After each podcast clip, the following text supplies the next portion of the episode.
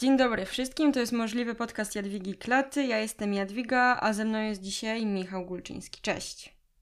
Cześć.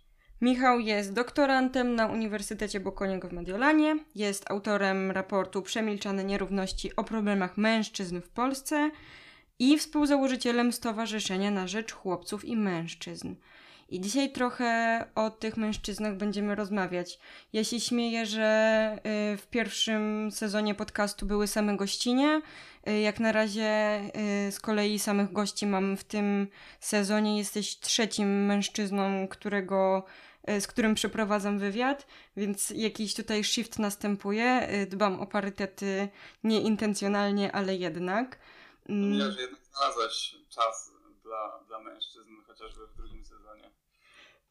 No ja na co dzień też znajduję czas dla mężczyzn. W sensie w ogóle też myślę, że ym, jest to ciekawe, bo jednak rozmawiamy dzisiaj w takim zestawie kobieta, też feministka, mężczyzna. Nie wiem, czy ty się określasz jako feminista. Nie, raczej nie. Niekoniecznie feminista, ale człowiek, który gdzieś o tą równość dba. Ym, i, I dla mnie to jest jakaś kontynuacja też odcinka o świecie dla wszystkich. Yy, chyba jego tytuł to było Czy zjadać bogatych. Yy, i, dzisiaj pewnie trochę też będziemy walczyć z jakimś takim przeświadczeniem, tak jak wtedy było o tym, że aktywiści klimatyczni by chcieli, żeby bogatych ludzi na świecie nie było. Tak dzisiaj będzie trochę o tym, czy feministki by chciały, żeby yy, mężczyzn nie było. no dobra, zacznijmy w takim razie bo pewnie te wszystkie wątki nam i tak wyjdą y, gdzieś w praniu. Myślę, że y, trochę jeszcze pozadajemy sobie ciekawych y, pytań dzisiaj.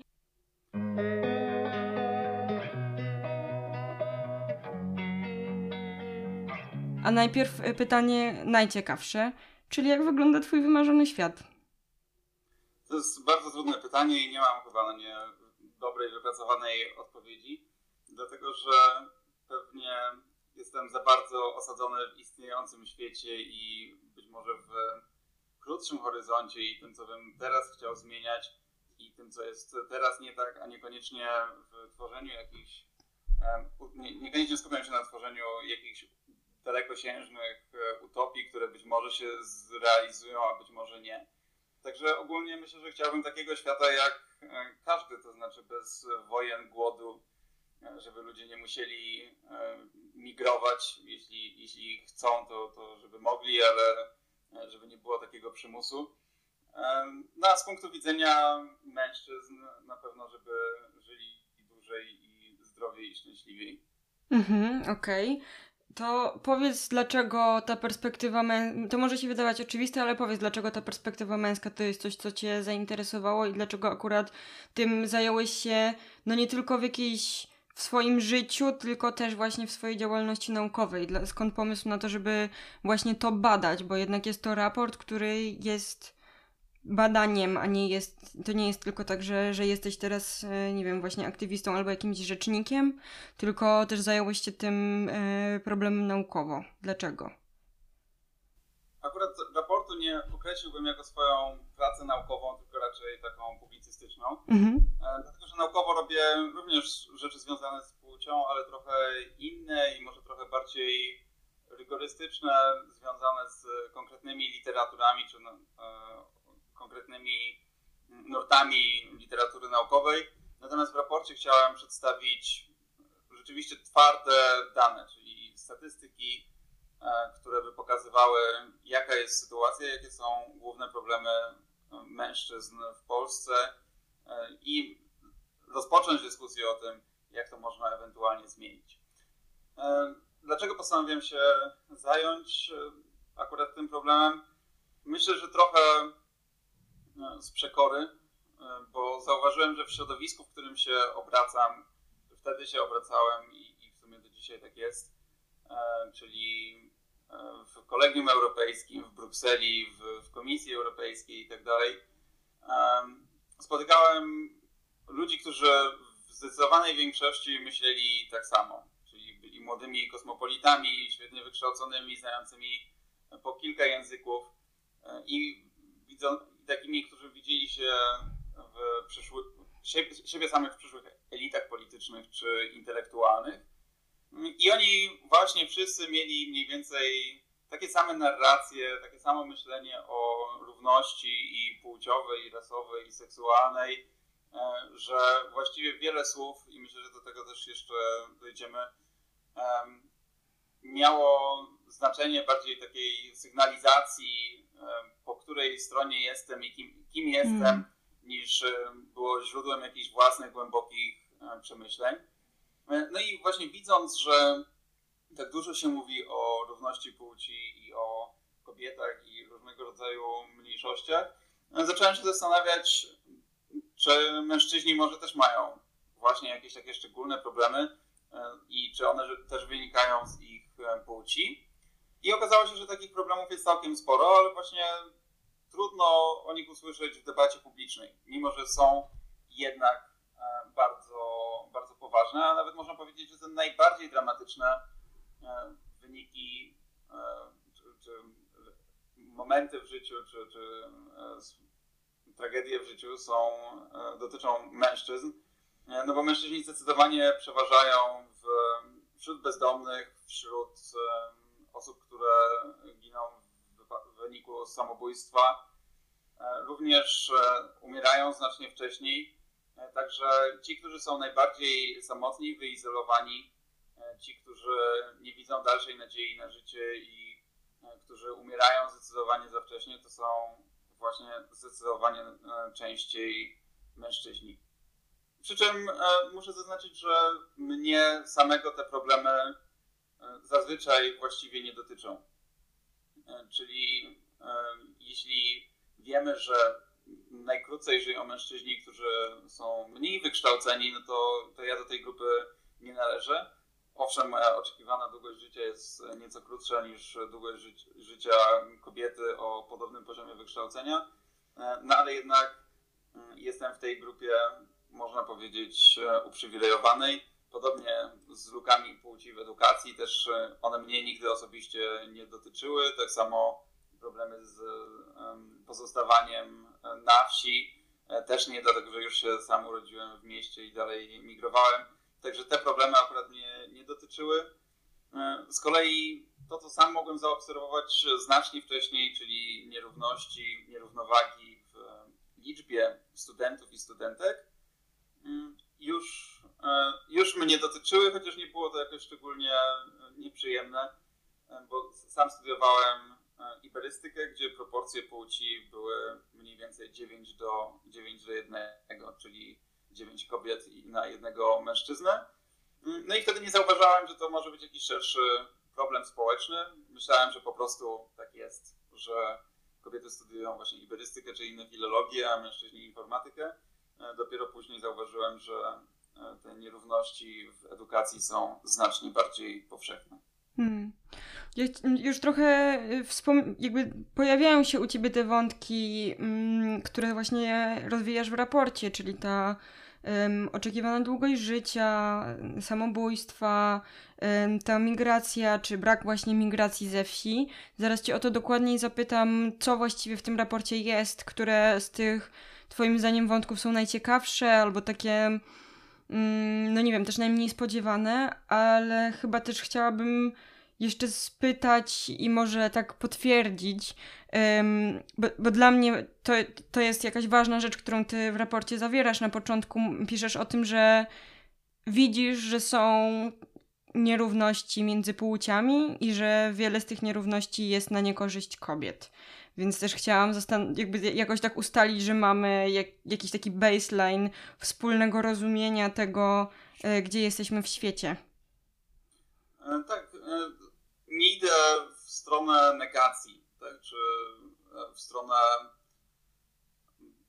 powiedzmy umniejszania tym, tym problemom, ani e, takiej walki o to, że żeby zastąpić w debacie publicznej jedne problemy drugimi problemy, problemami, tylko żeby raczej uzupełnić e, te starania o równość płci, czy e, politykę równości płci o perspektywę męską, która moim zdaniem jest e, zdecydowanie niedoreprezentowana. E, I to bardzo widać na przykład na konferencjach genderowych, tak? E, czy na różnego rodzaju wydarzeniach, spotkaniach, gdzie, które dotyczą płci, gdzie właśnie są podobne proporcje, mniej więcej 9 kobiet na jednego mężczyznę i e, wtedy jakoś nie ma takiego postulatu, żeby może akurat w tym mm, środowisku również wprowadzić parytety czy równowagę płci, żeby obie płcie w dyskusjach o płci były dobrze reprezentowane. E, mówi się po prostu wtedy, że no cóż, niestety mężczyźni się tym nie interesują, e, więc nikogo takiego nie znaleźliśmy, kto by mógł o mężczyznach opowiedzieć, czy o równości płci z męskiej perspektywy. E, no a ja właśnie staram się taką męską perspektywę mm, zaproponować i, i wprowadzić do dyskusji publicznej. No dobra, to zanim się zagłębimy, bo mi też od razu przychodzą do głowy jakieś takie komentarze o tym, że cały czas jesteśmy w tym bardzo binarnym podziale na męskie, żeńskie, ale zanim wejdziemy w to i w ogóle zastanawiam się, czy tam dojdziemy dzisiaj, to powiedz, co w tym raporcie jest. W raporcie podkreślam kilka rodzajów nierówności, które są najłatwiej, najłatwiejsze do skwantyfikowania, czyli do policzenia i pokazania na twardych statystykach, że rzeczywiście takie nierówności są e, i prawdopodobnie wszyscy zgodzimy się, że to jest jakiś problem. E, pierwsza e, taka nierówność jest w długości życia. W Polsce mężczyźni żyją o 8 lat krócej od kobiet i to nie jest nierówność naturalna tak często słyszę taki argument, że no, natura tak zdecydowała, że mężczyźni żyją krócej. I to jest nieprawda, dlatego że w Holandii mężczyźni żyją tylko o 3 lata krócej, podobnie na Islandii i w paru innych krajach. Z kolei takie duże 8-letnie, 10-letnie różnice między płciami są zwłaszcza w krajach postkomunistycznych, czyli w Polsce, w, na, na Litwie, Łotwie, e, Estonii, w Rosji i tak dalej, te nierówności, czy te, nie, te luki płci w długości życia są właśnie nawet dwucyfrowe. Hmm. Mm. Druga e, taka duża nierówność, o której mówię, to jest nierówność w edukacji. Tak zwana odwrócona luka płci w edukacji. I wychodzę od tego, co jest ostatecznym wynikiem e, tych tego całego cyklu edukacyjnego, czyli ile osób ma, e, kończy studia wyższe, ile osób ma dyplom uniwersytecki. I jeśli spojrzymy na grupę wiekową od 25 do 34 lat, czyli takie osoby, które już powinny być po studiach um, lub zdecydować o tym, że takich studiów nie chcą um, i nie będą kończyć, to są też osoby, które albo już założyły rodzinę, albo właśnie w tej e, dekadzie ją zakładają. I okazuje się, jeśli spojrzymy na podział, czyli na odsetek kobiet i mężczyzn z wyższym wykształceniem, to okazuje się, że wśród kobiet jest to ponad 50%, a wśród mężczyzn 30 czy 31%, więc mamy 19 punktów procentowych różnicy między kobietami a mężczyznami częstotliwości wyższego wykształcenia wśród młodych osób. Co też pokazuje, że prawdopodobnie w, naj, w najbliższej przyszłości też tak będzie. E, tak? To znaczy, e, w poprzednich pokoleniach te luki były znacznie mniej istotne, dlatego że po prostu znacznie mniej osób kończyło w ogóle studia, więc taka luka płci mogła wynosić e, powiedzmy 3-4 punkty procentowe jeszcze 20 czy 25 lat temu, ale w miarę jak upowszechniało się wyższe wykształcenie, ta luka stała się po prostu masowym problemem społecznym. I ona oznacza, że co piąty chłopak widzi, że jego siostra, kuzynka, koleżanka z ławki kończą studia, a on nie. Z kolei kobiety widzą, że one skończyły studia, a faceci w ich otoczeniu prawdopodobnie nie. Co też może budzić jakieś negatywne emocje czy, czy wrażenia na temat tego, jacy są dzisiejsi mężczyźni, czy są właśnie mniej wykształceni, mniej obyci, że mają mniejsze E, sieci społeczne. Ale e, tutaj z kolei często, częstym kontrargumentem, mm, z jakim się spotykam, jest stwierdzenie, że dlaczego właściwie mamy coś z tym robić, skoro to są dorosłych, e, wybory dorosłych ludzi. Hmm. Czyli no. mamy studentów, którzy decydują o tym, że chcą iść na studia po pierwsze, a po drugie, czy w ogóle chcą je kończyć, bo mężczyźni nie tylko rzadziej zaczynają hmm. studia, ale potem częściej je porzucają. I moja odpowiedź na to jest taka, że to nie do końca są wolne wybory dorosłych ludzi, dlatego że już cała ścieżka edukacyjna pokazuje nam bardzo podobne nierównowagi. Czyli mamy bardzo podobne proporcje płci w liceach ogólnokształcących. 30% chłopców idzie do liceum ogólnokształcącego i 55% dziewcząt. Czyli już wtedy prawdopodobnie chłopcy widzą, że są mniej akademicko uzdolnieni i mają mniejsze predyspozycje, żeby właśnie iść do liceum, skończyć, zdać maturę i iść na studia.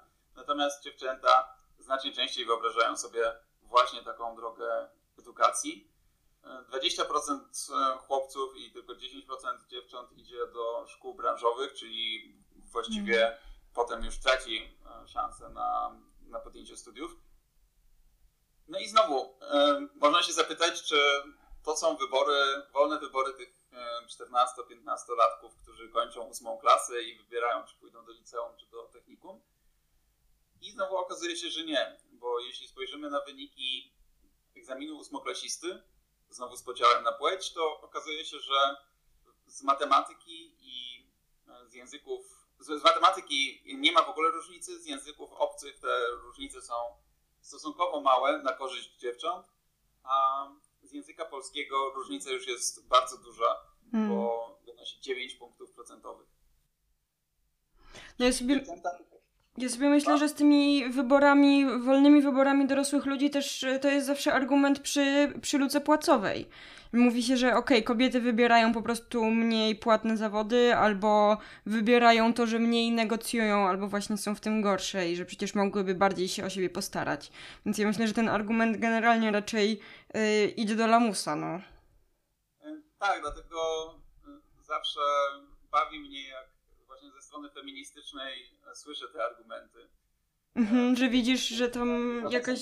Zoda, tak, e, napisała felieton właśnie o tym, że, że to jest lenistwo facetów, tak, mm. albo że dlaczego właściwie mamy się tym przejmować, że chłopcy teraz mają gorsze wyniki, jeśli przez tysiąc lat wcześniej dziewczęta e, nie mogły chodzić do szkoły.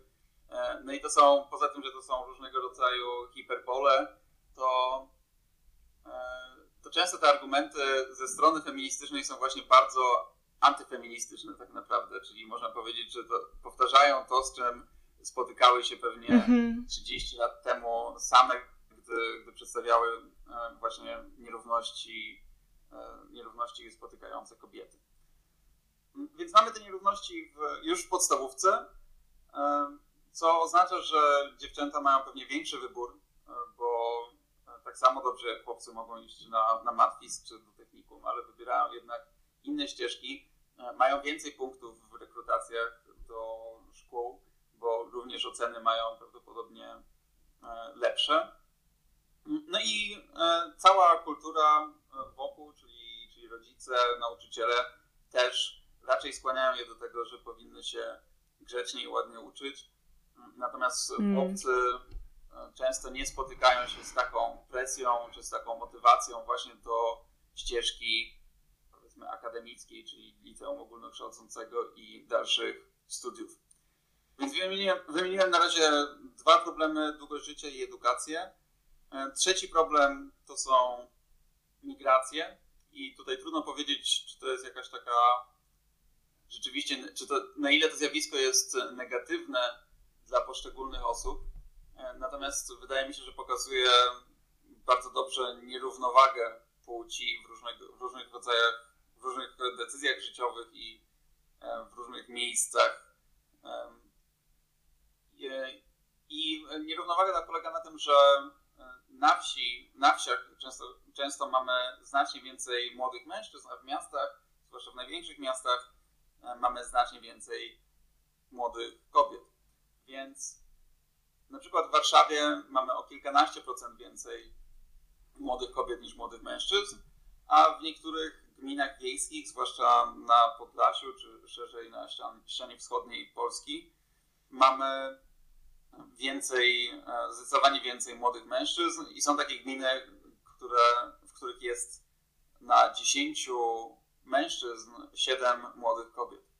Czyli to, co znamy pod hasłem rolnik szuka żony, jest rzeczywiście w pewnym sensie prawdziwe i jest realnym problemem. Natomiast to akurat nie jest problem nowy, który pojawiłby się w poprzednich dekadach. Było tak też już wcześniej, chociaż teraz być może ma znacznie większe konsekwencje, bo widzimy też podziały polityczne, hmm.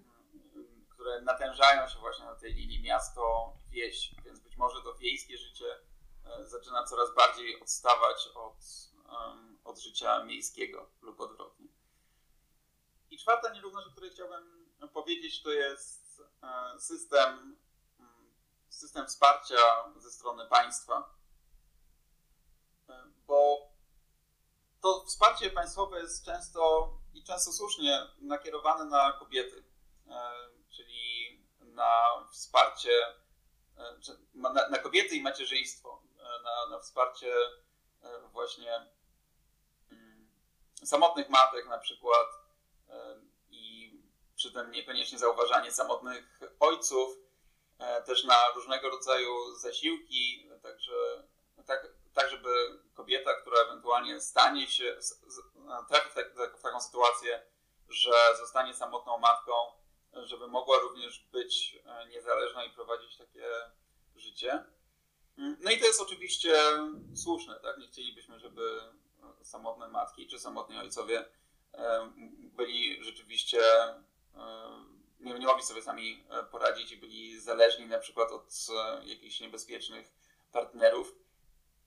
Mm, ale e, jeśli spojrzymy na, na cykl życia i, i zobaczymy, kiedy najczęściej mężczyźni przechodzą na kolejne etapy, to zobaczymy, że tak mężczyzna po pierwsze najpierw wcześniej zaczyna pracować, dlatego że krócej się uczy do 26 roku życia tak mężczyźni, jak i kobiety nie płacą podatku dochodowego, aż w końcu zakładają rodzinę i wtedy mogą skorzystać e, na przykład z preferencji podatkowych dla, dla rodzin, zniżki na dzieci itd. Tak no ale to znacznie szybciej e, robią kobiety, czyli kobiety średnio mają 28 lat, gdy zakładają rodzinę, mężczyźni 30, czyli u mężczyzn to jest aż 4 lata, kiedy oni już ten podatek e, pełen płacą. Mm, są ciągle na początku swojej kariery, więc nie, nie zarabiają aż tak dużo, e, a dopiero później wchodzą, właśnie zakładają rodzinę, jeśli im się poszczęści i korzystają z tego, z tych różnego rodzaju preferencji. Więc w tym, na tym etapie życia mogą nabrać jakiegoś sceptycyzmu co do państwa, z którego nic nie dostają, mm. bo jeszcze nie chorują, już się nie uczą, E, a już płacą pełne podatki, czyli pewnie największe, jeśli chodzi o e, z, wszystkich grup, to, są, to jest pewnie ta grupa, która płaci e, największą część swoich dochodów jako różnego rodzaju składki i podatki. Ale przede wszystkim nierówność jest w systemie emerytalnym, który już obecnie w Unii Europejskiej jest ewenementem, bo wszystkie pozostałe kraje już wprowadzają albo wprowadziły równy wiek emerytalny dla kobiet i mężczyzn. Natomiast w Polsce ta zmiana została cofnięta. I obecnie kobiety przechodzą na emeryturę, czy mogą przejść na, na emeryturę w wieku 60 lat, mężczyźni w wieku lat 65. Co powoduje, że no, mężczyźni pracują znacznie dłużej, a potem na, na emeryturze spędzają znacznie mniej lat, dlatego że żyją znacznie krócej. A do tego co czwarty mężczyzna nie dożywa emerytury, czy nie dożywa tego wieku emerytalnego hmm. 65 lat. Więc wizja tego, że jeśli ja będę teraz składał, płacił te składki emerytalne, to w przyszłości dostanę jakąś emeryturę, jest bardzo iluzoryczna. Tak, nie mam żadnej pewności, że dożyję, a do tego no, wiemy, jak państwo przy emeryturach majstruje Wiemy, że zmniejszają się kolejne kohorty i kolejne pokolenia, więc no też nie mamy pewności, że rzeczywiście będzie ktoś na nas pracował, żebyśmy mogli być na tej emeryturze.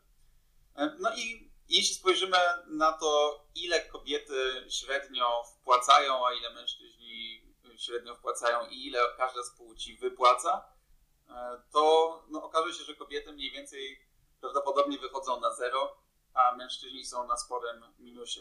Także system emerytalny opiera się na transferze redystrybucji od mężczyzn pracujących e, zarobkowo znacznie dłużej, mm, znacznie krócej pobierających emerytury i znacznie rzadziej dożywających emerytury. Czyli hmm. składają się na nas wszystkich, którzy być może dożyją albo już dożyli emerytury, składają się na nas głównie ci mężczyźni, którzy są mniej wykształceni i żyją e, znacznie krócej i odkładają, przyczyniają się powiedzmy do tego dobrobytu społecznego a następnie nie dożywają i nie mają okazji z tego skorzystać.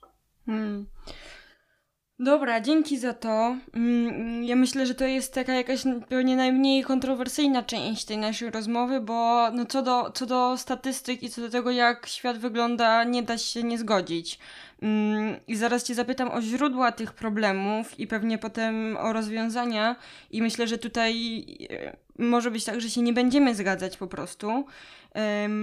Ale też chciałam powiedzieć, y, tak, że jeszcze jak Cię słuchałam, to trudno jest słyszeć, że państwo preferencyjnie traktuje kobiety i okej, okay, system emerytalny albo właśnie te urlopy macierzyńskie, czy, czy właśnie zapomoga dla samotnych matek, to są, to są być może rzeczy, z którymi, z którymi kobietom jest łatwiej, ale równocześnie siedzę tutaj mając świadomość, że nie mam prawa do własnego ciała i nie mogę o nim decydować.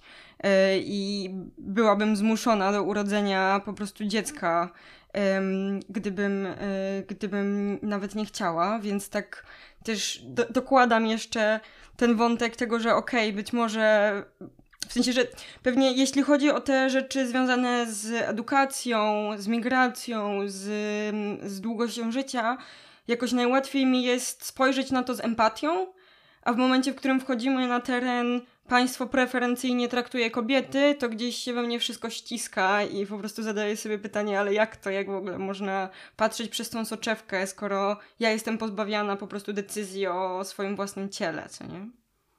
Więc e, staram się nie wchodzić publicznie w dyskusję na temat aborcji, e, żeby e, oddzielić temat problemów mężczyzn właśnie od, od różnego rodzaju innych dyskusji powiedzmy ideologicznych i, i moralnych. Natomiast wykorzystam to, co powiedziałaś o prawie do własnego ciała do powiedzenia o dyskryminacji właśnie mężczyzn przez państwo. E, ile byś była w stanie wymienić takich sytuacji, gdzie kobiety są prawnie dyskryminowane przez, przez państwo? Ja myślę, że to, ja bym mnie tutaj nie szła w ilość. Ja myślę, że mi wystarczy ta jedna ustawa antyaborcyjna. Wystarczy ta jedna. Więc E, to ja, ja na tą jedną odpowiem e, obowiązkami wojskowymi. Mężczyźni mm. też nie mają prawa do własnego ciała. Tak? I to tutaj nie ma sporu do, te, do tego, na ile płód na przykład, czy ciąża jest jeszcze e, ciałem, ciałem kobiety, tak? bo, bo tutaj są różne, różne wizje rzeczywistości. E, natomiast tutaj chodzi rzeczywiście o ciało i życie konkretnego jednego człowieka. I widzimy to świetnie teraz na Ukrainie, z której mężczyźni nie mogli wyjechać.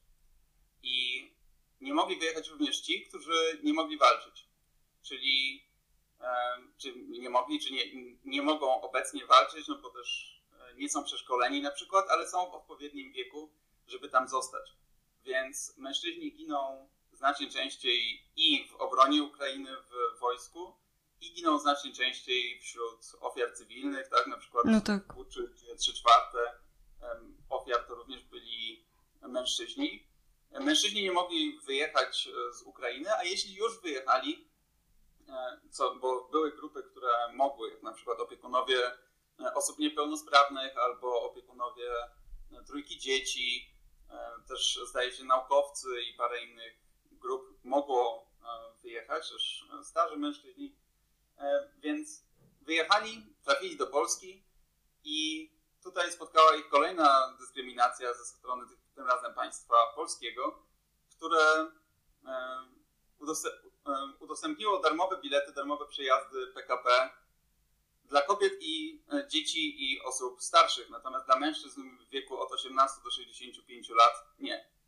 I nie było żadnego uzasadnienia dla, dla tego zjawiska. Mm. Interweniował Rzecznik Praw Obywatelskich, no ale zanim cała ta interwencja przyniosła jakiś skutek, to już te darmowe bilety się skończyły. Więc e, tutaj znowu mieliśmy taki, e, taki przypadek dyskryminacji prawnej ze strony państwa polskiego. Mamy ten przypadek emerytur, e, mamy przypadek konstytucji, gdzie, która wymienia macierzyństwo, a nie wymienia ojcostwa. Hmm. Mamy artykuł, który mówi o, o szczególnej ochronie macierzyństwa i rodzicielstwa, ale nie macierzyństwa i ojcostwa. Mamy niedawny przypadek, gdzie z kolei posłanki lewicy posłanki lewicy interweniowały w Sejmie, bo chciano wprowadzić, i nie wiem na jakim etapie teraz jest ta ustawa, ale, ale chciano wprowadzić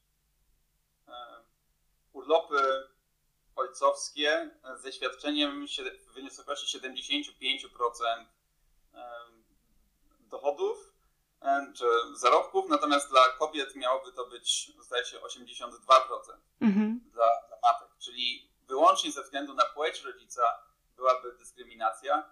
Podobnie e, znowu nie, niedawno Rzecznik Praw Obywatelskich interweniował w sprawie e, zawie możliwości zawieszania e, aplikacji, zdaje aplikacji sędziowskiej mm, na czas urlopu macierzyńskiego, natomiast nie ma takiej możliwości dla ojców, tak? Czyli jak ktoś zostaje ojcem, to nie może zawiesić E, swojej, swojej aplikacji. I zresztą e, sam jako doktorant też wiem, że z tym też były problemy. Mm. I są, to znaczy z jednej strony problem urlopów macierzyńskich i przerw właśnie wychowawczych, które coraz częściej są już, te problemy są rozwiązywane. Nie zawsze, ale, ale już się udaje. Natomiast problem urlopu dla ojca jest wciąż dosyć abstrakcyjny i zawsze traktowany jednostkowo jako jakiś wybryk i, i coś niezwykłego. E, no i to są te,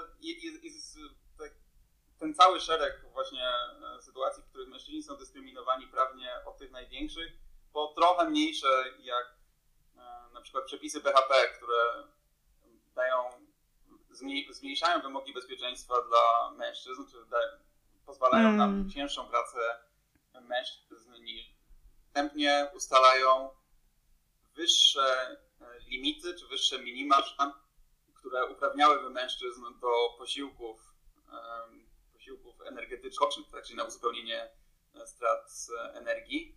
Więc nie wiem, nie, nie zdążyłem tego jeszcze sprawdzić, natomiast słyszałem o sytuacjach, w których na, chyba na poczcie mężczyźni wykonujący te same prace, co kobiety nie dostawali tych posiłków, natomiast kobiety dostawały właśnie wyłącznie dlatego, że były różne minima, które by ich do tego uprawniały.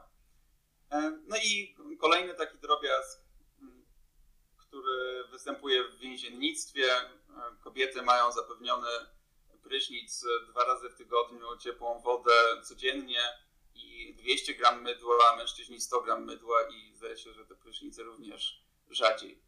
E, więc często. No ale kobiety, często, kobiety mają okres, więc to.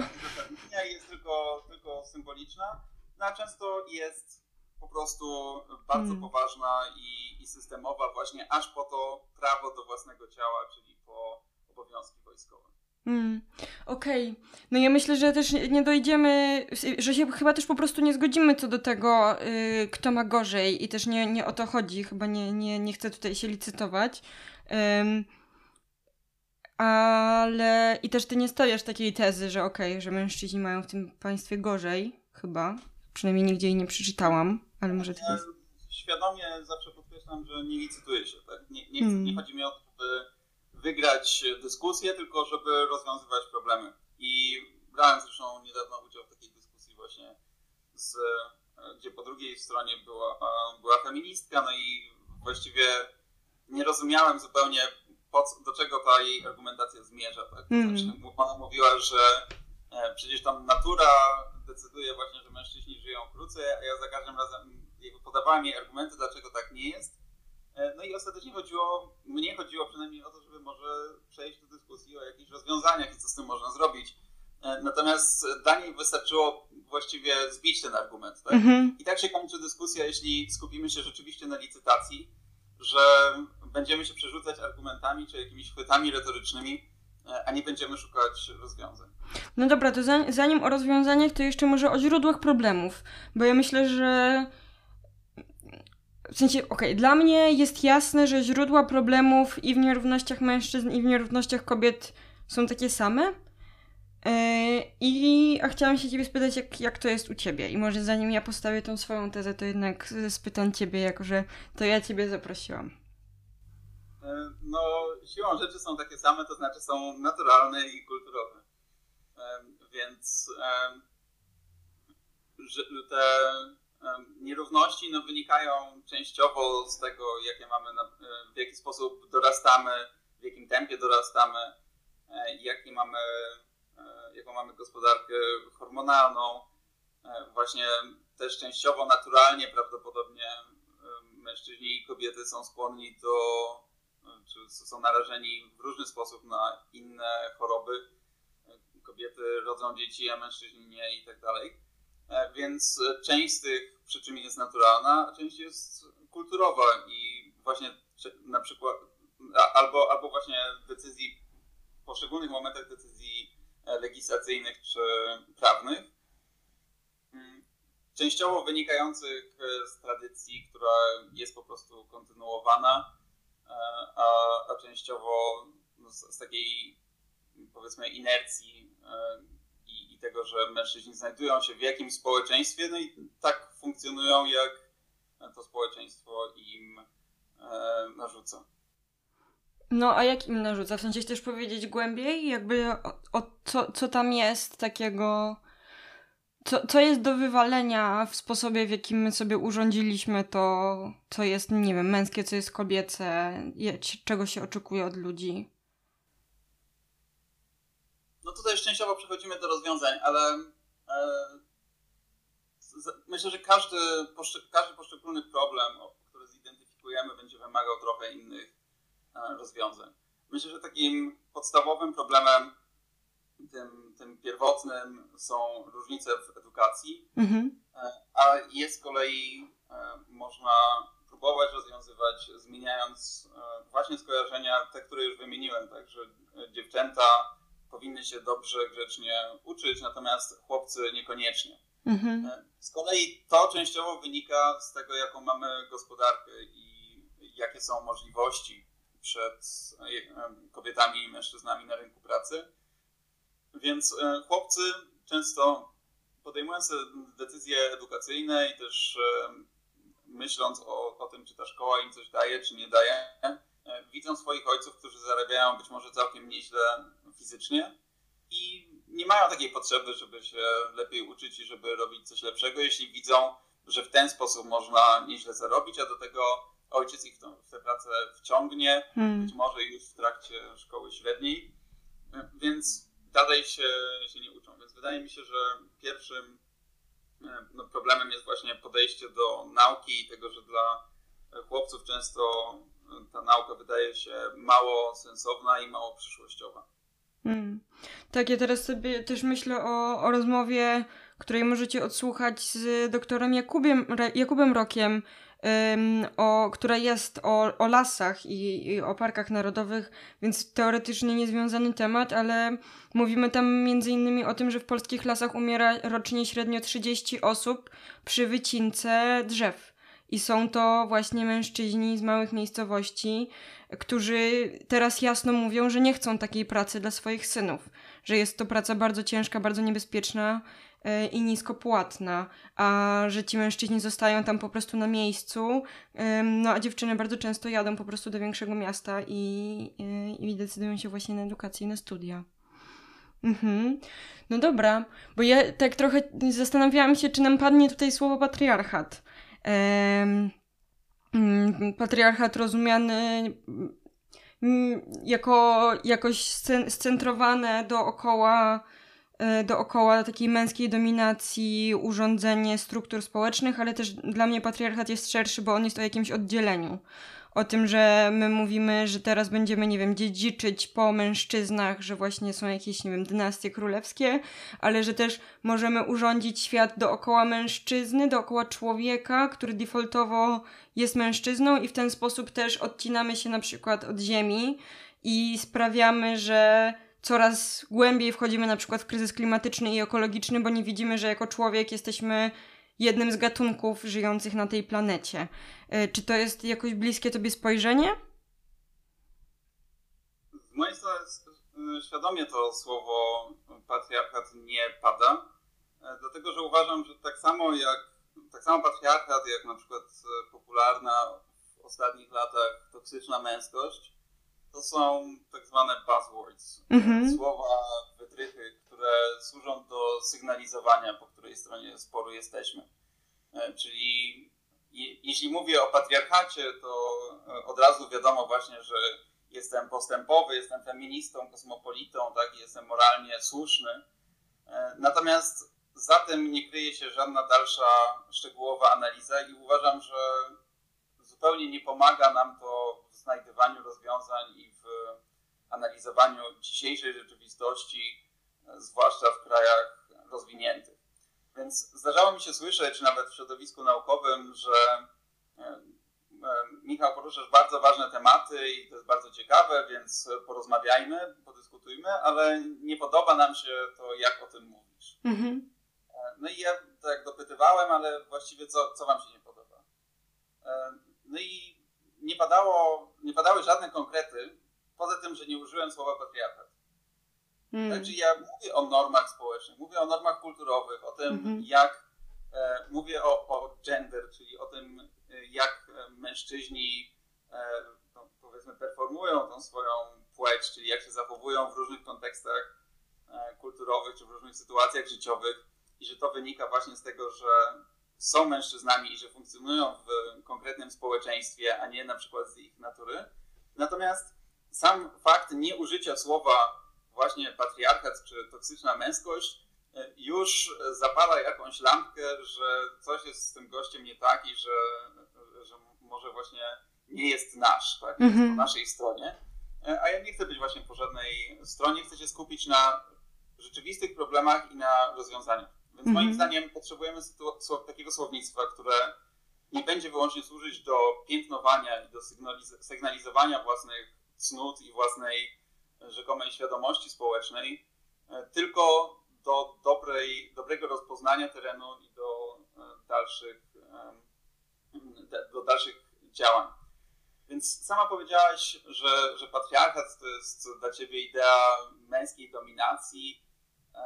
No i tutaj już się pojawia problem, bo jeśli mężczyźni to są ci dominujący w patriarchacie, e, a kobiety to są te poddawane opresji, no to właściwie dlaczego mamy się zajmować mężczyznami?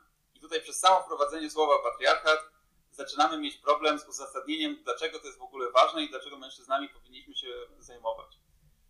Bo być może, skoro to mężczyźni dominują, to oni sobie tak wybierają i sami sobie szkodzą. Hmm. Więc jeśli oni sami tak robią, oni mają tą agency, powiedzmy, to też właśnie nam wprowadza ten podział na kobiety jako ofiary społeczeństwa, którym trzeba pomóc, którym trzeba zorganizować polityki publiczne z jednej strony, a z drugiej strony e, mężczyzn, którzy są, właśnie dominują, którzy mają sprawczość, którzy decydują o własnym życiu, e, którzy poddają kobiety e, opresji. Jeśli coś jest z nimi nie tak, to po pierwsze sami sobie powinni pomóc, bo, bo właśnie oni są sprawczy. Mm. No a po drugie, no mężczyźni mają w takiej sytuacji no właśnie po, to, tą winę, tak? Czyli oni po, hmm.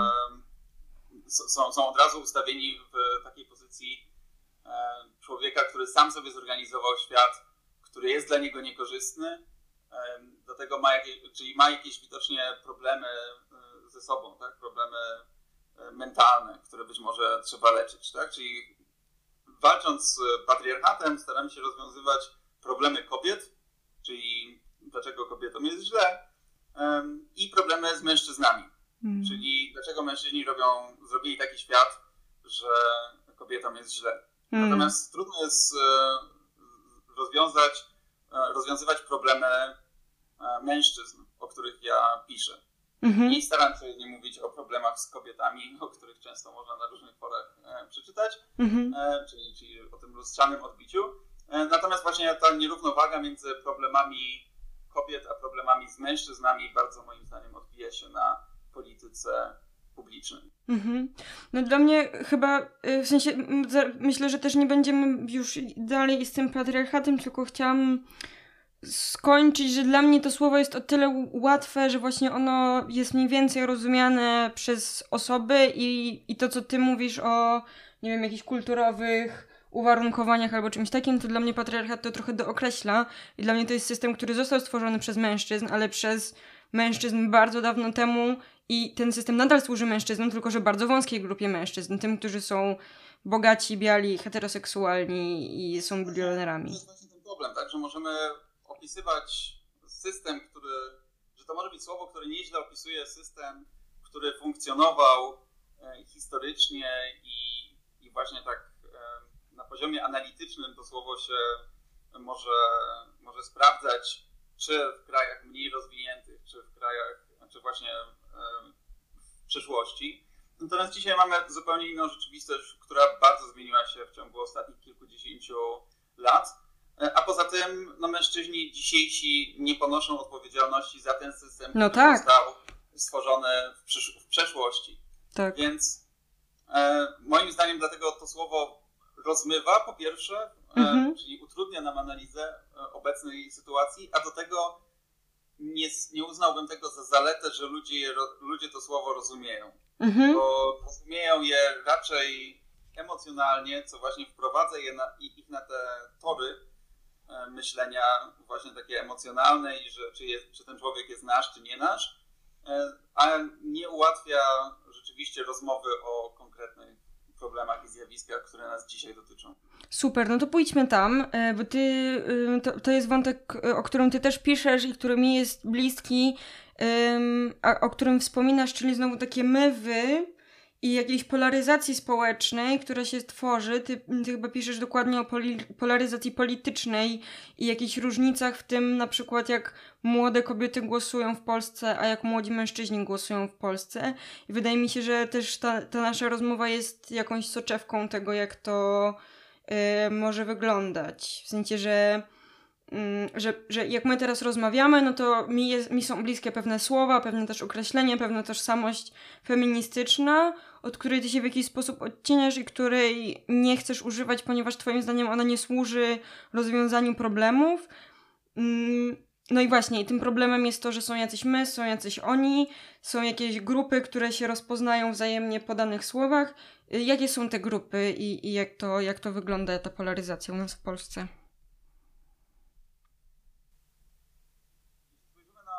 Młodych e, wyborców, na osoby, które są przepytywane w sondażach, to zobaczymy, że mniej więcej 40% młodych kobiet deklaruje poglądy lewicowe i 40% młodych mężczyzn deklaruje poglądy prawicowe. Natomiast w każdej z tych kategorii jest dwa razy mniej płci przeciwnej, czyli około 20%, 20% mężczyzn deklaruje poglądy lewicowe i 20% młodych kobiet deklaruje poglądy prawicowe. Czyli mamy spory przechył, a do tego wiemy, że te partie, powiedzmy Lewica i Konfederacja, czyli te partie skrajne, są dosyć y, silnie, czyli ich elektoraty są dosyć silnie zdominowane przez jedną płeć, zwłaszcza wśród młodych wyborców. Tak? Czyli elektorat e, lewicy jest e, sfeminizowany, natomiast elektorat e, Konfederacji to są w dużej mierze młodzi mężczyźni i też wiemy, że w parlamencie e, są sami, sami mężczyźni są posłami tej partii. E, czyli mamy jakąś polaryzację ze względu na płeć, zwłaszcza, że w Polsce jedną z głównych osi sporu jest właśnie kultura, czyli stosunek do mm, progresywizmu, czy do postępu takiego e, społecznego, to znaczy właśnie wspomniana aborcja, małżeństwa jednopłciowe, właśnie role płciowe i tak dalej. E, I ona dosyć dobrze dzieli nam scenę polityczną, tak? Czyli jeśli znamy stanowisko jakiejś partii w kwestii właśnie na przykład aborcji, to już wiemy mniej więcej, gdzie tę partię ulokować na, na tym na, na spektrum lewica-prawica. No chociaż na szczęście to trochę dzięki strajkowi kobiet i, i tem, temu masowemu ruchowi społecznemu, który się jednak obudził, to się zmieniło, no bo wiemy już, że koalicja obywatelska, która jednak jest partią zdecydowanie centrową, ma, ma tą aborcję dostępną w swoich postulatach. I e, chciałam się ciebie spytać. Nie w takim samym stopniu jak lewica, tak? Tak, tak, w innym, ale. Nadal mamy spektrum, powiedzmy, od e, lewicy, która e, prawdopodobnie chce tej aborcji na, na życzenie i nawet nie wiem, czy nie jest bez ograniczeń czasu, a z kolei po drugiej stronie mamy PiS i w sumie nie wiem, co Konfederacja myśli o aborcji, ale no, PiS na pewno ma przynajmniej jedno skrzydło, które doprowadziło do tego wyroku Trybunału Konstytucyjnego. Tak. Mm. Spektrum jest takie dosyć jasne. Tak, tak, tak. Ja też sobie myślę właśnie o, ty, o, o kwestii małżeństw jednopłciowych i w ogóle szerzej rozumianej społeczności LGBT, który jakoś został tematem takim wybranym, bo jest bardzo wdzięczny do prawicy, żeby mobilizować swój elektorat anty, e, więc to też się często pojawia i, i bardzo nam polaryzuje to społeczeństwo. Mm, no dobrze, a powiedz mi, dlaczego, to, to jest takie trochę pytanie Y, proste, ale może warto sobie o tym porozmawiać. Dlaczego to jest źle, że nam się to młode społeczeństwo polaryzuje?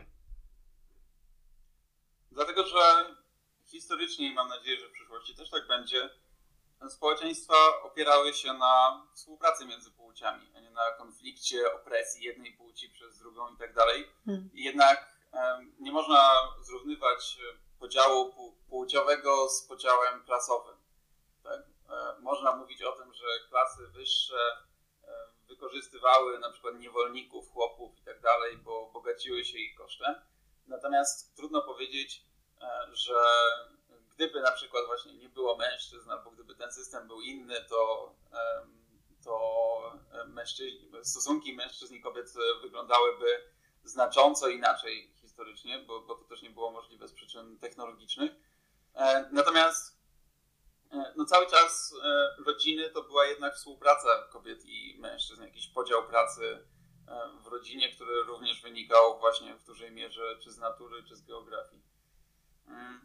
Dzisiaj taka współpraca nie jest, właśnie znowu ze względów technologicznych, nie jest konieczna, czyli można mieć dziecko będąc samotną kobietą, zwłaszcza, będąc samotnym mężczyzną jest trudniej, no ale też można to sobie jakoś załatwić przy odpowiednich e, nakładach finansowych. Mm. No ale, ale wydaje mi się, że jednak spójność społeczna wymaga tego, żeby, żeby tematy płciowe nie przerodziły się w wojnę płci. Tak? Mhm. To nie była tak jak wojna klas, żeby nie stała się wojną płci, gdzie kobiety będą miały swoje interesy, a mężczyźni będą mieli swoje interesy. E, jednak znacznie, mm, myślę, społecznie bardziej użyteczne jest, żeby definiować się przez właśnie klasę społeczną, to znaczy, żeby e, wiedzieć, e, że jednak na przykład kobieta e, klasy niższej z mężczyzną klasy niższej ma znacznie więcej wspólnego i znacznie więcej wspólnych interesów niż kobieta właśnie na przykład niewykształcona kobieta ze wsi, powiedzmy stereotypowo z parlamentarzystką po uniwersytetach, tak? Hmm. Więc wydaje mi się, że te po prostu no, spójność społeczna i jakieś funkcjonowanie społeczeństwa wymaga jednak większej współpracy między płciami niż e, konfliktu. Mhm. No tak, ja też sobie myślę o tym, że w perspektywie tych kilkudziesięciu lat mamy też yy duże migracje, między innymi klimatyczne, e, i, narastające w związku z tym też różne napięcia społeczne, i że generalnie stabilne społeczeństwo i społeczeństwo współpracujące ze sobą um, lepiej odpowie na te wyzwania e, niż społeczeństwo, które właśnie jest jeszcze zaangażowane w jakąś e, walkę między płciami. No. Okej, okay. no dobrze, no to do tych rozwiązań przejdźmy, bo mówiłeś o tym, że ciebie, ciebie interesuje to, żeby, okej, okay, być, być może nie, że nieważne jest tak bardzo, jak to nazwiemy, jak nazwiemy te przyczyny, czy nieważne jest to, czy użyjemy dobrego słowa, ważne jest to, żeby zastanowić się, co możemy z tym zrobić. Yy, I i zmniejszyć jakoś te nierówności. To co, co ty widzisz, jak to robić? No więc niestety i dla mnie e, i dla, dla innych osób robiących podobne rzeczy do mnie i dla być może słuchaczy e, jest dosyć rozczarowujące, ale e, na razie o dobre rozwiązanie jest dosyć trudno, to znaczy jesteśmy właśnie na etapie rozpoczynania dyskusji. I przez to, że ta dyskusja się nie toczyła w poprzednich dekadach, no dopiero teraz zaczynamy się zastanawiać właściwie, co moglibyśmy zrobić i jak ten, to, to społeczeństwo naprawić. Najłatwiej jest zacząć od dyskryminacji prawnej, której mnóstwo e, przykładów wymieniłem, czyli emerytury, wojsko, konstytucja, ojcostwo, e, więziennictwo i tak dalej, bo to są po prostu ustawy, gdzie zmienia się parę słów i, e, i już mamy sytuację przynajmniej prawną naprawioną, a po jakimś czasie można się spodziewać, że ta sytuacja de facto dogoni te zmiany w przepisach. Mm, następne Następna rzecz, która jest też, myślę, stosunkowo prosta, to ta długość życia i ochrona zdrowia. Mniej więcej wiemy, z czego to krótkie życie mężczyzn wynika, to znaczy z niezdrowych nawyków, czyli e, alkoholizmu, e, czy z konsumpcji alkoholu, e, papierosów i innych używek, z zachowań ryzykownych, z wykonywania niebezpiecznych zawodów, z i z profilaktyki, tak? to znaczy z braku czy z niekorzystania z profilaktyki. I z każdym z tych e, elementów po kolei coś można robić. E, wydaje mi się, że polityka państwa nie jest wystarczająco zaangażowana, czyli nie jest wystarczająco skuteczna i te nakłady nie są wystarczające na ograniczanie konsumpcji alkoholu. Chociaż e, no, obecny rząd e, robi e, rzeczy w tym kierunku, chociaż się tym szczególnie nie chwali. Mhm. Tak, to znaczy podnoszenie akcyzy, czyli to coś, co ma zwiększyć cenę alkoholu i dzięki temu zmniejszyć dostępność alkoholu, jest taką, jest takim rozwiązaniem. Następne rozwiązanie, które też wprowadzono w ostatnich latach, to jest umożliwienie gminom ograniczenia sprzedaży w godzinach nocnych. Mhm. No ale gminy z tego za bardzo nie korzystają. E, I tutaj to jest znowu charakterystyczne, myślę, dla tego rządu, to znaczy przeniesienie tego, co jest nieprzyjemne na samorządy, zamiast prowadzić po prostu ustawę, która w całym państwie, w całym kraju zakazywałaby sprzedaży alkoholu po 22 na przykład, czy ograniczałaby tę sprzedaż do konkretnych, jedno, do konkretnych miejsc, e, no to powiedziano, my umywamy ręce, a wy możecie coś takiego wprowadzić u siebie, tak? Tak samo rząd prawdopodobnie mógłby wprowadzić na przykład zakaz sprzedaży alkoholu na, stacji, na stacjach benzynowych, no ale ponieważ stacje benzynowe są głównie państwowe, to, to się też państwu nie opłaca.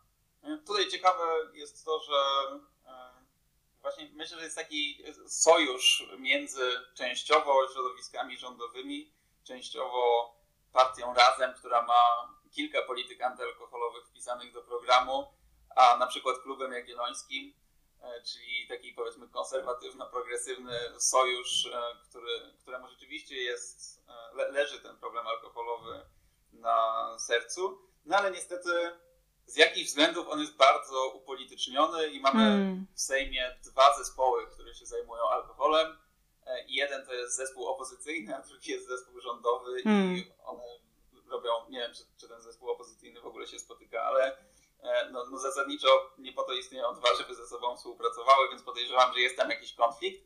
E, no ale widać, że to nie jest rzecz, która jest ponad podziałami, a myślę, że powinna być. Profilaktyka podobnie. Oczywiście wymaga dużych nakładów, no ale po pierwsze musimy ustalić, że to, że mężczyźni nie chodzą do lekarza, e, nie wystarczy powiedzieć, że no, mogą chodzić i to ich wina, no. tylko być może mają jakieś problemy, bo na przykład pracują długie godziny i nie mogą pójść, e, a być może mieszkają częściej na wsi i nie mogą do tego lekarza dojechać. No a częściowo oczywiście kultura, która e, też jak ktoś, jeden z moich rozmówców niedawno powiedział, że mężczyzna idzie do lekarza wtedy, jak zmusi go matka, zmusi go żona albo ma dwie włócznie w plecach.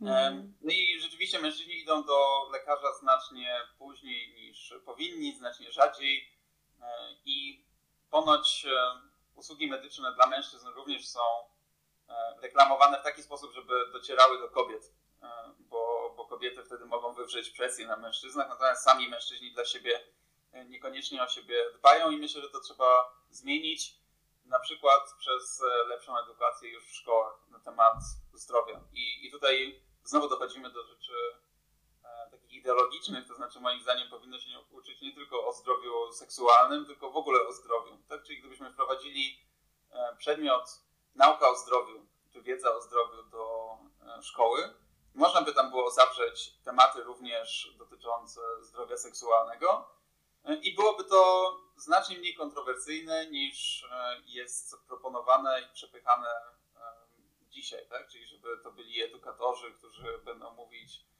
właśnie o, o różnych szczegółach życia seksualnego. Natomiast gdybyśmy skupili się na zdrowiu, to myślę, że byłoby to znacznie szerzej akceptowane i znacznie prostsze do wprowadzenia w szkołach. Co do edukacji, Mamy przykłady kampanii Dziewczyny na Politechniki. E, nie widzę powodu, żeby nie robić analogicznych kampanii do męż, kierowanych do mężczyzn, czy do chłopców właśnie nawet już w tym wieku 14-15 lat, kiedy oni wybierają, czy pójdą do liceum, czy do szkoły branżowej, czy do technikum.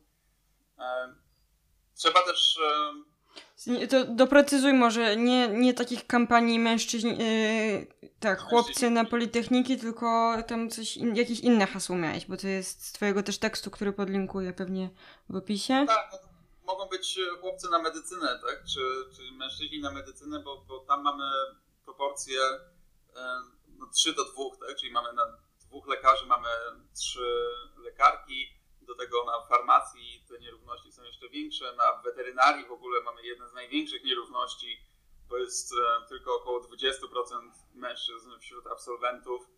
Mm, więc jest wiele takich kierunków, które są prestiżowe, e, dochodowe, oferują stabilną pracę i e, przyciągają kobiety, natomiast mężczyźni mogliby być tam lepiej reprezentowani.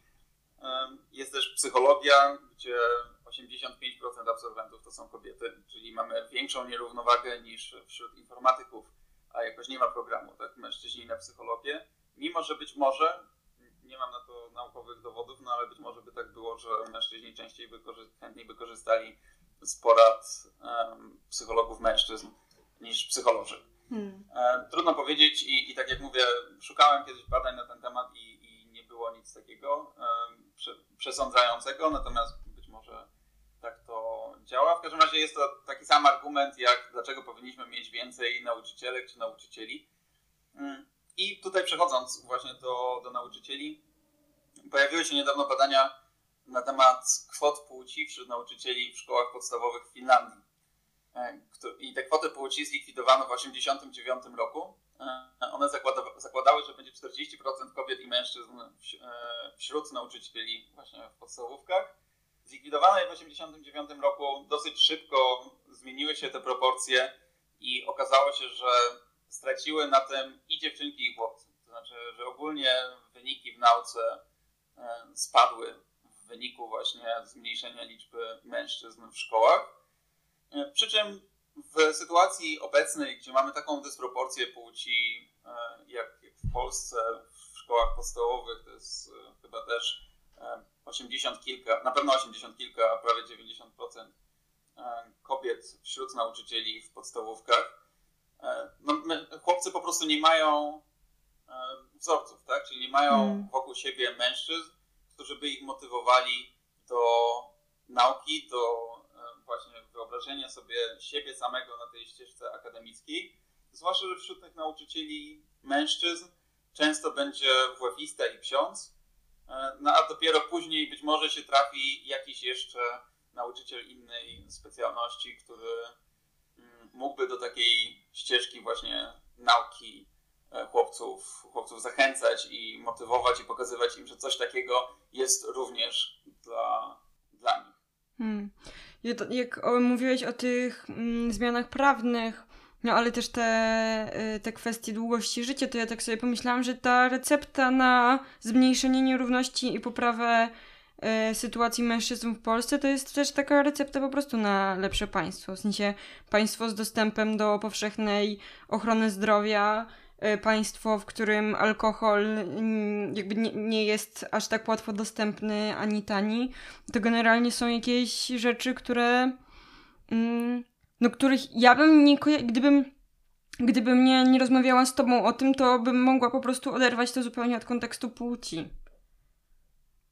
Tak, więc y, ja zdecydowanie popieram dobre, dobrze działające państwo, które dobrze funkcjonuje dla ludzi. Y, I dlatego też y, wydaje mi się, że często dobrze jest odrywać właśnie te proste sformułowania ideologiczne od szukania rozwiązań, bo, bo często też może się okazać, że właśnie gdzieś ponad podziałami znajdziemy coś, co z różnych perspektyw, z perspektyw nam odpowiada. I tutaj takim świetnym przykładem są emerytury. E, czy właśnie to podniesienie wieku emerytalnego dla kobiet, czy wyrównanie wieku emerytalnego i być może podnoszenie go jeszcze dalej, e, jest, e, co ciekawe, również podnoszone przez parlamentarzystki lewicy. Tak? I one argumentują, że teraz kobiety mają głodowe emerytury. Mm. Albo niedawno też pani profesor Joanna Tyrowicz e, mówiła mm, o tym, że jeśli nie zmienimy systemu emerytalnego, to wszystkie kobiety będą miały emeryturę minimalną. Mm. I e, podała chyba, chyba powiedziała, że potem, że połowa mężczyzn i wszystkie kobiety. Natomiast jeśli wyrównamy wiek emerytalny, to zmieniłoby się to z 70 do 30%. Tak? E, więc e, jest to, to wyrównanie wieku emerytalnego jest kluczowe również ze względu na nierówności w biedzie e, starszych osób, bo mówi się, że o feminizacji biedy, o tym, że kobiety są biedne właśnie dlatego, że pracują krócej, że przechodzą wcześniej na emeryturę. Nawet gdyby chciały, to trudno jest im pracować już w okolicy wieku emerytalnego. Natomiast jeśli ten wiek emerytalny z, zmienimy, to z jednej strony właśnie wyrówna nam się to, ile mężczyzn, mężczyźni i kobiety dostają emerytury co miesiąc, to, co jest korzystne dla kobiet, tak? bo, bo, bo będą miały większy przychód. Natomiast z, wyrówna nam się też e, pod względem tych nierówności aktuarialnych, tak? czyli sumy wpłat minus sumy wypłat, czyli tej oczekiwanej wartości z uczestnictwa w systemie emerytalnym dla kobiet i mężczyzn. Hmm. No cieszę się, że doszliśmy do tych rozwiązań, bo pamiętam, że jak ostatnio się widzieliśmy e, i, i właśnie cię spytałam o, o rozwiązanie, to mówiłeś właśnie o tym, że daleko ci do tego, żeby coś proponować, e, bo ty widzisz swoją rolę bardziej w, w mówieniu i w nakreślaniu problemu e, i wtedy też się pojawiła taka dychotomia e, między działaczem albo aktywistą, a naukowcem, e, czy to nadal dla ciebie są dwie rozłączne funkcje? Nie wiem na ile są rozłączne, to znaczy na ile da się jedną od drugiej oderwać, dlatego że to, co te słowa, moje słowa, które przywołałaś, wynikają z mojej, powiedzmy, z mojej tożsamości jako naukowca tak? Czyli mówiąc nawet o tym, czym się zajmuję w przestrzeni publicznej, czyli problemach mężczyzn, staram się znaleźć poparcie w literaturze naukowej, albo jeśli go nie mam, to przyznać, że go nie mam. I mhm. że to mhm. jest być może taka moja intuicja, albo tak może być, albo przez analogię do jakichś innych sytuacji możemy podejrzewać, że takie coś może zadziałać, albo że takie coś jest przyczyną tego zjawiska, e, ale e, zawsze staram się znaleźć jakiś przypis. No i tutaj jest, e, dlatego jest taki problem z proponowaniem rozwiązań obecnie, e, że jest zdecydowanie za mało literatury naukowej. Czyli mamy, mm. mamy mnóstwo literatury naukowej o tym, dlaczego dziewczynki odstają z matematyki, mimo że w sumie średnio już nie odstają, e, dlaczego nie wybierają kierunków STEM, czyli Science, Technology, Engineering, Mathematics, E, czyli nie idą na politechniki właśnie. E, natomiast mamy znacznie mniej artykułów naukowych o tym, dlaczego chłopcy mniej czytają, co zrobić, żeby czytali, jak uczyć ich czytania, żeby na koniec podstawówki nie było aż takiej dużej luki, co zrobić, żeby też wybierali licea, czy w ogóle chłopcom to wyjdzie na dobre, jeśli będą studiować znacznie częściej. Więc jest całe mnóstwo pytań, na które literatura naukowa w ogóle nam nie dostarcza odpowiedzi, dlatego że, było, że to było po prostu poza radarem e, naukowców, którzy zajmowali się płcią. Dlatego że nierówności płci czy równość płci często była utożsamiana z problemami kobiet i, i właśnie z pomaganiem kobietom. Ale nadal e, zdaję sobie sprawę z tego właśnie, że, że te role naukowca i aktywisty są różne. Mm, to znaczy staram się być w roli aktywisty nadal e, merytoryczny, e, a w roli naukowca zajmuję się siłą rzeczy tematami, które są w miarę podobne, ale świetnie o tym mówi Jonathan Haidt, e, który opowiada o telosie uniwersytetu, czyli o celu nauki, o, o tym, po co nam jest uniwersytet i po co robimy badania.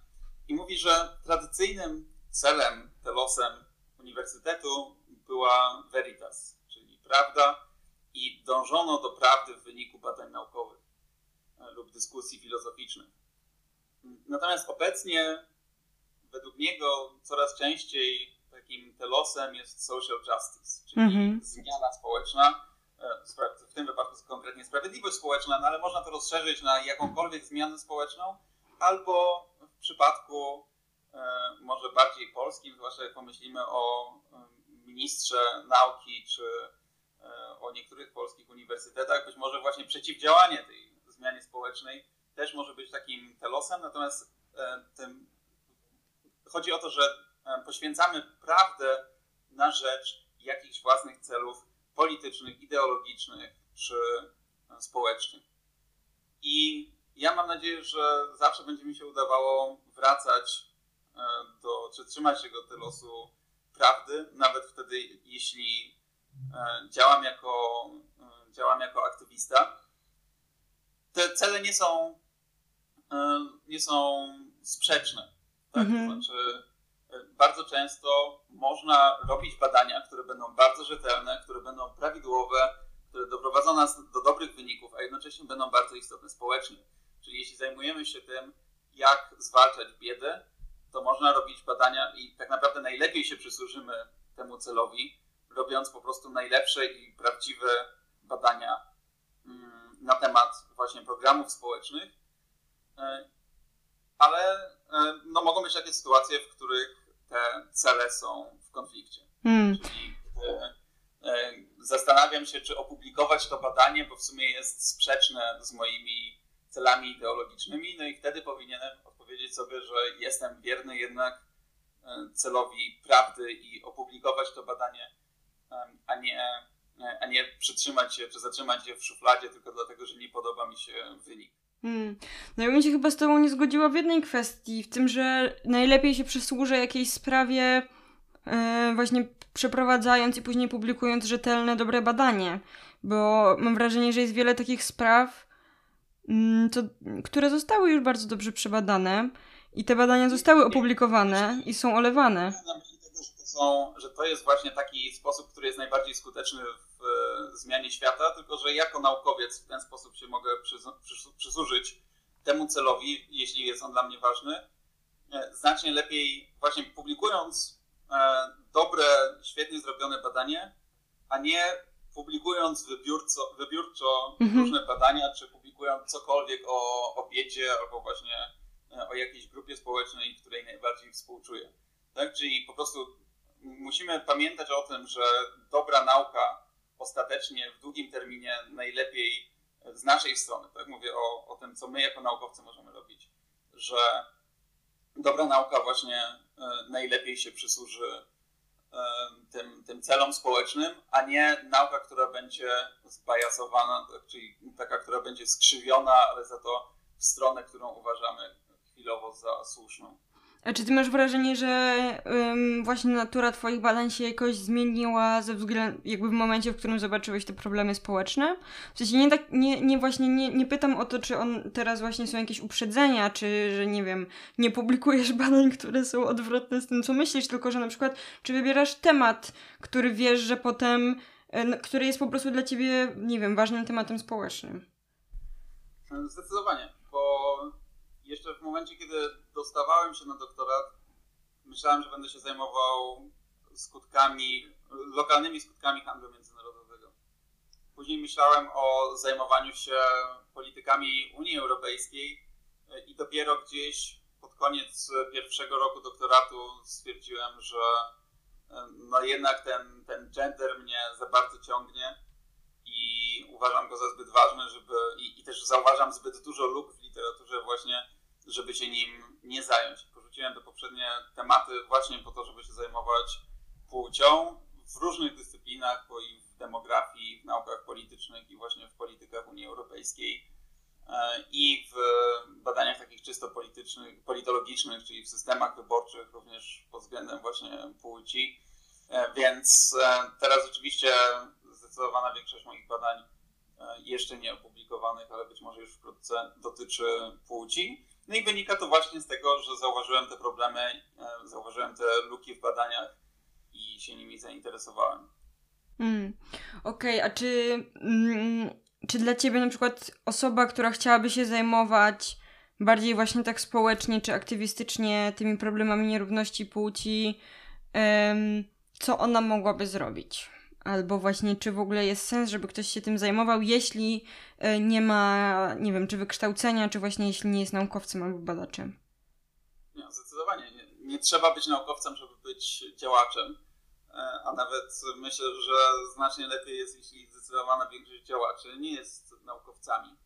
E, no bo naukowcy też mają specyficzny sposób myślenia o świecie i spo, specyficzny sposób działania, który jest właśnie może bardziej powolny, przez co jest być może też mniej skuteczny, no a do tego właśnie mają, są związani tym swoim, powiedzmy, etosem zawodowym.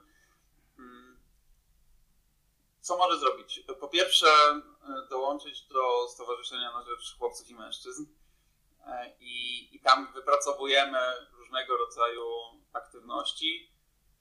Na razie zaczynamy od e, debat, na przykład rozmowy z lekarzem kardiologiem, który opowiada nam o tym, jak o siebie dbać. Od rozmowy z samotnym ojcem, który opowiada nam o swojej E, historii rozwodu i samotnego wychowywania dzieci, e, więc można pomagać nam właśnie na przykład w nagłaśnianiu tych e, historii mężczyzn i męskich perspektyw na różne zjawiska społeczne. Można pomagać nam w właśnie też wspieraniu tego, tej literatury, która już istnieje, a która nie jest jeszcze no, no nie znamy jej całej e, siłą rzeczy, bo zawsze literatury jest więcej niż, niż można przeczytać, nawet jeśli ten temat jest właśnie tak rozproszony i nie jest wystarczająco e, nośny. Mm. Co jeszcze? E, będziemy organizować rzeczy też takie bardziej namacalne. Myślimy na przykład o tworzeniu warsztatów, w których mężczyźni mogliby się spotykać i zajmować wspólnie ponad pokoleniami, na przykład modelarstwem e, czy, czy różnymi innymi e, hobby. No, więc e, wydaje mi się, że jest no, sporo różnych możliwości działań. Niedawno były też protesty przeciwko poborowi. Hmm. Akurat ja z nimi nie miałem nic wspólnego, ale jest to też jakaś forma działań, która no, podnosi, podnosi widoczność. Były też akcje E, akcje nazywane szczyty e, alienacji rodzicielskiej, gdzie mężczyźni, ojcowie wchodzili e, z, z logiem czy z flagą tej akcji na właśnie polskie szczyty, na polskie góry i robili tam sobie zdjęcia właśnie po to, żeby nagłośnić problem alienacji rodzicielskiej, czyli zjawiska, kiedy to jeden z rodziców uniemożliwia kontakty z dziećmi drugiemu rodzicowi, czy też nawet bardziej e, uniemożliwia dzieciom kontakt z drugim rodzicem. E, z kolejnych działań, e, które akurat już wiemy, że przyniosły skutek, gdy opublikowano, gdy rząd opublikował szkic Krajowego Programu Działań na Rzecz Równego Traktowania, z znajomym, z którym właśnie założyliśmy teraz to stowarzyszenie, te parę miesięcy temu wysłaliśmy swoje uwagi i streściliśmy przypadki, w których uważamy, że właśnie mężczyźni są niedostrzegani w tym programie na rzecz równego traktowania większość z tych uwag nie została uwzględniona, ale zostały, została uwzględniona uwaga na temat edukacji. I znalazł się w tym programie mm, osobny akapit na temat nierówności edukacyjnych mhm. ze względu na, na płeć.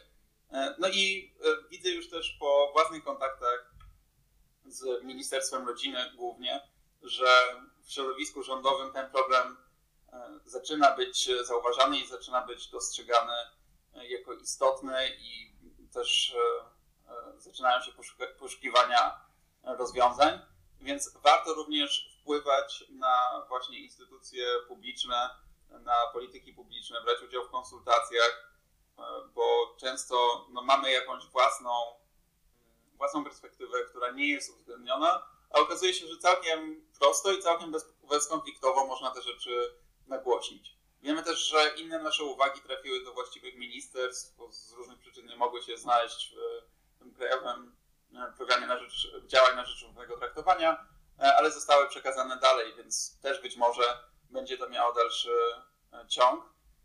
Mm, no i następnym takim przykładem jest pewnie ta sytuacja ojców e, i ojców Ukraińców i ojców na aplikacjach prawniczych, e, w których interweniuje Rzecznik Praw Obywatelskich, no myślę, że ktoś go po prostu musiał poinformować. Tak? Hmm. Także często sam przepływ informacji i informowanie osób, które mogą mieć jakiś wpływ o swoich problemach, może mieć, może mieć znaczenie. Także jeśli właśnie na przykład zauważacie jakąś swoją, na jakąś sytuację, w której jesteście dyskryminowani ze względu na swoją płeć, e, albo uważacie, że coś jeszcze można zmienić, albo nie wiem, chcecie zorganizować akcję e, promującą czytelnictwo wśród chłopców na przykład, e, albo promującą czytelnictwo poprzez sport i poprzez trenerów czy, czy nauczycieli wychowania fizycznego.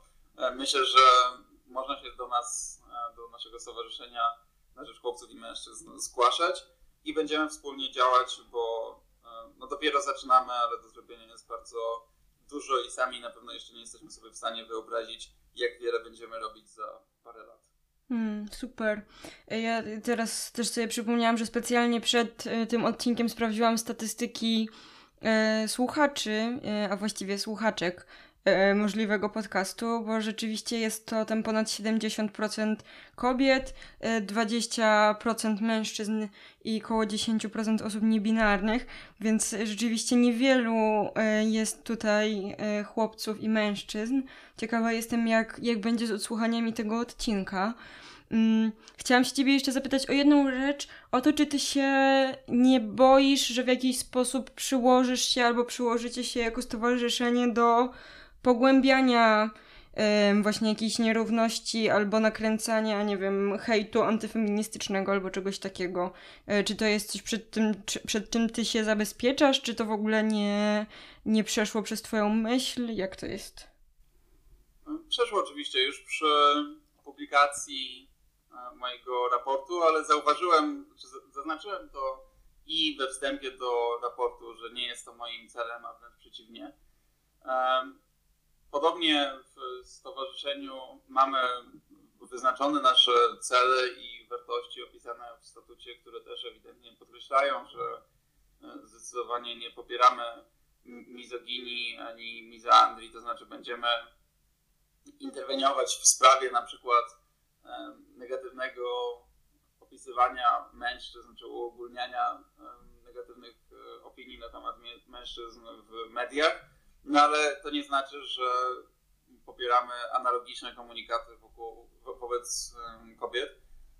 Już w pierwszych tygodniach e, działania naszego fanpage'a e, widzimy, że część mężczyzn wylewa tam swoją, powiedzmy, frustrację, czyli pojawia się właśnie z takimi komunikatami, że mężczyźni powinni się trzymać z daleka od kobiet, bo wszystkie kobiety są złe i tak dalej. Mm. E, tylko czasami nawet mocniejszymi słowami, e, ale wtedy po prostu interweniujemy e, i myślę, że na razie, na razie chyba jeszcze nie, nie usuwaliśmy, nie musieliśmy usuwać żadnych komentarzy, ale komentujemy, że nie życzymy sobie takich wpisów. No więc z jednej strony trzeba pozwolić na i na ujście emocji, i na wyrażenie własnych opinii, a z drugiej strony no, myślę, że, że trzeba zaznaczać, że to jest zdecydowanie poza naszymi granicami. Mm, nie sądzę, żeby akurat moja działalność kogoś szczególnie zainspirowała do, do jakichś ekstremalnych działań czy przemyśleń. E, jeśli ktoś już wcześniej miał takie, taką wizję świata, e, właśnie, e, że, że kobiety są złe, a mężczyźni mają z nimi ciężko i mężczyźni są dyskryminowani i, i mają najgorzej i tak dalej, to no to mógł znaleźć wystarczająco dużo w internecie i polskim, i angielskim, no tak. żeby się nakręcać jeszcze dalej. Tak? Mm. Te treści się ciągle pojawiają, są takie um, fora w internecie, gdzie um, no niestety często spotykam się ze swoimi rówieśnikami i myślimy, mówimy sobie całe szczęście, że nie mamy te 10-15 lat mniej, mm -hmm. bo prawdopodobnie też byśmy w to wpadli. Mm. Czyli e, każdy z nas, czy, czy, może nie każdy, no ale zdecydowana większość e, ludzi była w takiej sytuacji właśnie, że gdzieś im się z płcią przeciwną nie, nie powiodło. E, no i myślę, że najgorsze, co się może przytrafić takiej osobie, to jest wpadnięcie właśnie na forum, które mówi o tym, że to jest wszystko naturalne mm. i że po prostu na przykład jestem samcem beta, czy omega, czy jakimś innym i nic się z tym nie da zrobić bo wszystko, wszystkie fajne kobiety zgarniają czadzi, czadowie, nie wiem, e, czyli w każdym razie ci, którzy są, czy te, te czady, każdym razie ci, którzy mają e, żuchwy o określonym kształcie, dużo pieniędzy i charyzmy i tak dalej, a dla mnie to właściwie e, nie ma nadziei w tym świecie, więc lepiej się odizolować, tak?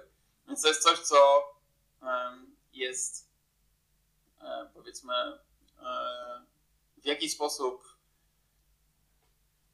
kojące e, dla, dla takiego czytelnika, który znajduje się właśnie w jakimś kryzysie hmm. relacji damsko-męskich albo w kryzysie własnej, poczucia własnej wartości, e, ale niestety utrwala go w tym, w tym pogrążeniu w własnej boleści zamiast oferować jakieś możliwości wyjścia takiego konstruktywnego i też e, społecznie korzystnego.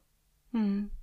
No, dobra, fajnie. W sensie też cieszę się, bo dla mnie jest tutaj też taki silny głos na rzecz jakiegoś pluralizmu i też poszerzania debaty publicznej, a nie zamykania jej w jakimś jednym kierunku, albo z kolei w drugą stronę odwracania i zaprzeczania jednemu głosowi, tylko jakoś poszerzania pola i patrzenia na na różne problemy z po prostu z, nie wiem, pod innym kątem, właśnie z innych soczewek. Mm, więc, więc też dzięki za to, bo mam wrażenie, że to pewnie też może być jakaś czasem niewdzięczna wręcz rola. Um... Jest, e, na pewno ryzykowna, tak, bo będąc na przykład po, środku, jakkolwiek, ten, jakkolwiek zdefiniujemy skrajności, to będąc gdzieś pomiędzy nimi, dla jednej skrajności będzie się tą drugą skrajnością, a dla drugiej skrajności będzie się tą pierwszą. Natomiast no tak. nie chce się być żadną z nich, tak? Ale dla właśnie feministek, jak wspomniana profesor Środa, czy badaczki męskości z punktu widzenia takiego feministycznego, e, jestem właśnie tym facetem, który promuje toksyczną męskość. I zresztą taki nagłówek się w gazecie wyborczej pojawił. Gulczyński promuje toksyczną męskość. Hmm. A z drugiej strony dla e, tych, którzy e, właśnie czytają te, te fora, czy którzy e, głosują na, są, są takim powiedzmy stereotypowym elektoratem Konfederacji, e, czy nawet tacy, którzy uważają, że Konfederacja również jest za mało skrajna i, i w ogóle nie głosują. No dla nich z kolei jestem feministą i ginocentrykiem i tak dalej, więc mm. właściwie nic nowego nie wnoszę, bo po prostu piszę to samo co feministki. Mm. No co można powiedzieć przewrotnie, że utwierdza mnie w tym przekonaniu, że póki mam komentarze z obu stron e, krytyczne, to znaczy, że jestem i za mało feministyczny i za bardzo feministyczny, tak to e, gdzieś rzeczywiście wprowadzam coś nowego i, i przekuwam bańki, czyli wchodzę z, z własnymi treściami hmm. do różnych środowisk. I to też rzeczywiście było widać w recepcji raportu który był opisywany przez media bardzo różne, od Onetu, Newsweeka i TVN-u i Wyborczej przez Wprost po Rzeczpospolitą, Klub Jagielloński i Nowy Ład. Także rzeczywiście to spektrum zainteresowania jest bardzo szerokie i, i wydaje mi się, że potrafię jak na razie rozmawiać e, z każdym i ciągle pozostawać wierny temu, co rzeczywiście mam do powiedzenia. Hmm. No jestem bardzo ciekawa e, też tej krytyki feministycznej i pewnie chętnie się rzeczywiście zapoznam z tym tekstem Środy, bo mm, no bo ja rozumiem... Polecam, e, bo jeden, był jeden tekst Magdaleny Środy, jeden tekst profesor Katarzyny Wojnickiej i jeden tekst Marty Gospodarczyk, wszystkie w Gazecie Wyborczej w Wysokich Obcasach i dużym formacie, czyli, czyli na tej samej stronie, no można tak. powiedzieć. Um, I one się odnosiły albo do, tego, do samego raportu bezpośrednio, albo do mojego wywiadu w dużym formacie, e, ale później jeszcze się pojawiła moja replika również w dużym formacie na wszystkie te trzy teksty, e, więc e, polecam jeśli już ktoś chce przeczytać tę krytykę, to dobrze by było, żeby się zapoznał hmm. z, moją, z moją repliką właśnie na te wszystkie trzy teksty, bo no myślę, że w ten sposób się ta dyskusja rozwija. E, a czasami e, dodam jeszcze, że ciosy spadają z zupełnie nieoczekiwanych stron, e, jak na przykład po moim wywiadzie w Rzeczpospolitej parę miesięcy temu pojawiła się, pojawił się felieton profesora Jana Zielonki hmm. na temat tego właśnie, że on odebrał ten wywiad w taki sposób, że E, prawica chce nas cofnąć do średniowiecza. I ten felieton był, opa- e, był opatrzony zdjęciem Jarosława Kaczyńskiego. Więc okay. E, jestem już afiliowany przy wszystkich partiach przez różnego rodzaju krytyków. Mm.